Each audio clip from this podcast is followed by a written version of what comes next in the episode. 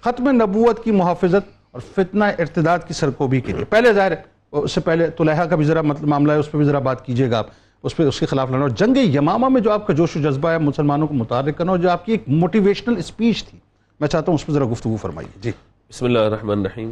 دیکھیے آپ نے جس طرف اشارہ کیا یہ حضرت زید بن خطاب رضی اللہ تعالیٰ عنہ کی زندگی کا نہایت ہی اہم پہلو ہے۔ یعنی نبی مکرم علیہ الصلوۃ والسلام کی ختم نبوت کے لیے اپنا سب کچھ قربان کر دینا۔ اچھا جہاد کا آپ کا ذکر ہوا۔ شجاعت کا آپ کا ذکر ہوا، تمام جنگوں میں حضور کے ساتھ رہنے کا ذکر ہوا۔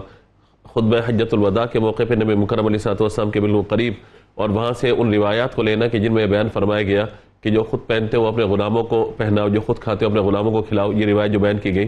اب یہ معاملہ ہے کہ نبی مکرم علیہ الصلوۃ والسلام نے جب اپنی ظاہری حیات کو مکمل فرمایا، دنیا سے پردہ فرمایا، تو جہاں مرتدین زکوٰۃ آئے ہیں۔ وہیں پر جو ہے یہ نبی مکرم علیہ الصلوۃ والسلام کی نبوت کے خلاف جو باتیں کی گئی ہیں ختم نبوت کا معاملہ جو ہے اس کو ختم کرنے کے ساتھ لوگوں نے اپنی اپنی طرف سے نبوت کے دعوے کرنے شروع کر دیے۔ نبی مکرم علیہ الصلوۃ والسلام کی دنیا سے پردہ فرمانے کے بعد کہا جاتا ہے جو سب سے بڑا ایک فتنہ اٹھا تھا وہ ختم نبوت کا معاملہ تھا یہ۔ کہ اس نے جب مسلمہ کذاب نے جو یہ کیا اور اس سے اس سے پہلے جو جو آپ نے طلحہ کے خلاف جب صدیق اکبر رضی اللہ تعالیٰ عنہ نے جب پورا پورا لشکر ترتیب دیا تو دو سو سواروں کو جو ہے آپ کو نمائندہ بنا کے بھیجا تھا۔ جی بالکل ایسے تھا۔ اور اس میں یہ بھی آپ دیکھیے کہ جب یہ معاملہ ہوا تو مورخ تبری جو ہے انہوں نے لکھا ہے اس بات کو کہتے ہیں کہ مسلمانوں پر جتنی بھی جنگ مسلط کی گئی ہے اس سے بڑی آزمائش اور اس سے بڑی جنگ کبھی مسلمانوں کو نہیں ہوئی۔ یعنی ختم نبوت کا معاملہ۔ اور اسی جنگ میں آپ یہ دیکھیے کہ جہاں ایک ہزار سے زیادہ صحابہ کرام کی شہادت ہے بارہ سو زیادہ شہادتوں کا ذکر کیا جاتا ہے ان میں سات سو وہ صحابہ جو حفاظ کرام ہیں۔ اچھا کمال یہ ہے علامہ صاحب ایک جملہ پھر آپ اس موضوع پہ آ جائیے کہ پوری اسلامک ہسٹری کے اندر جو تقریباً سو کے قریب غزوات اور مطلب یہ سرائے ہوئے اس میں ڈھائی سو کے قریب شہادتیں۔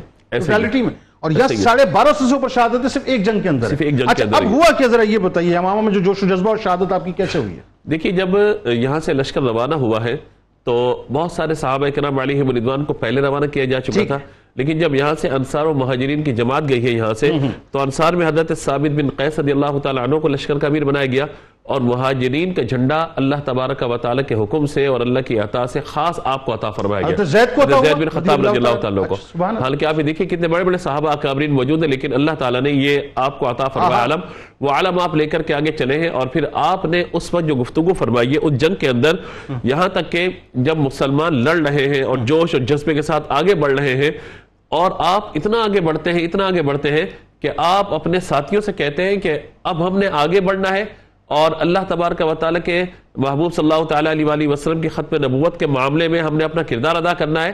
اور یہاں تک آپ نے جملے اشارت فرمایا فرمایا کہ اب میں اس وقت تک بات نہیں کروں گا جب تک کہ میں دشمنوں کا منہ نہ پھیر دوں۔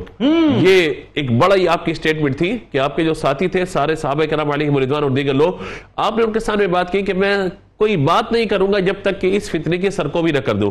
اور دوسرا آپ نے کہا کہ اگر میں یہ نہ کر سکا تو کم از کم اپنی جان لڑتے لڑتے اللہ تعالیٰ کے حضور اپنی جان کو اللہ پیش کر دوں گا۔ تو جب آپ نے یہ باتیں اشارت فرمائی تو مسلمان جو ہے بڑی تیزی سے حملہ آور ہوئے۔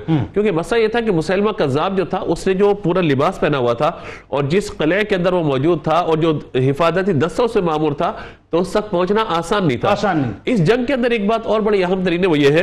کہ حضرت سیدنا زید بن ثابت اللہ تعالیٰ کی جو ہم بات کر رہے ہیں تو آپ نے جب یہ بات کی ہے اور آگے بڑھتے ہوئے چلے گئے ہیں آپ تو حضرت وحشی رضی اللہ تعالیٰ عنہ نے بھی آپ کو دیکھ لیا کہ آپ جو ہے مطلب آگے بڑھ رہے ہیں۔ تو ان کی خواہش یہ تھی کہ میں جا کر مسلمہ کذاب کو ماروں۔ اور زید رضی اللہ تعالیٰ عنہ کی خواہش تھی۔ حضرت زید کی خواہش تھی کہ میں جو ہے اس کی سر کو بھی کروں۔ واصل یعنی- جہنم میں۔ ہاں، کروں۔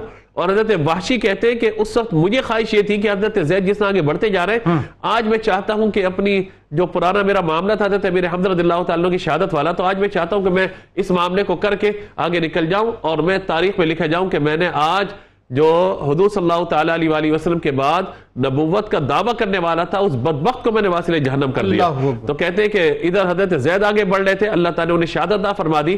اور اللہ نے مجھے موقع دیا وہاں پہنچنے کا ہاں۔ تو میں نے اپنے نیزے سے اس پر ایسا حملہ کیا کہ اس کو ہمیشہ کے لیے ختم کر کے رکھ دیا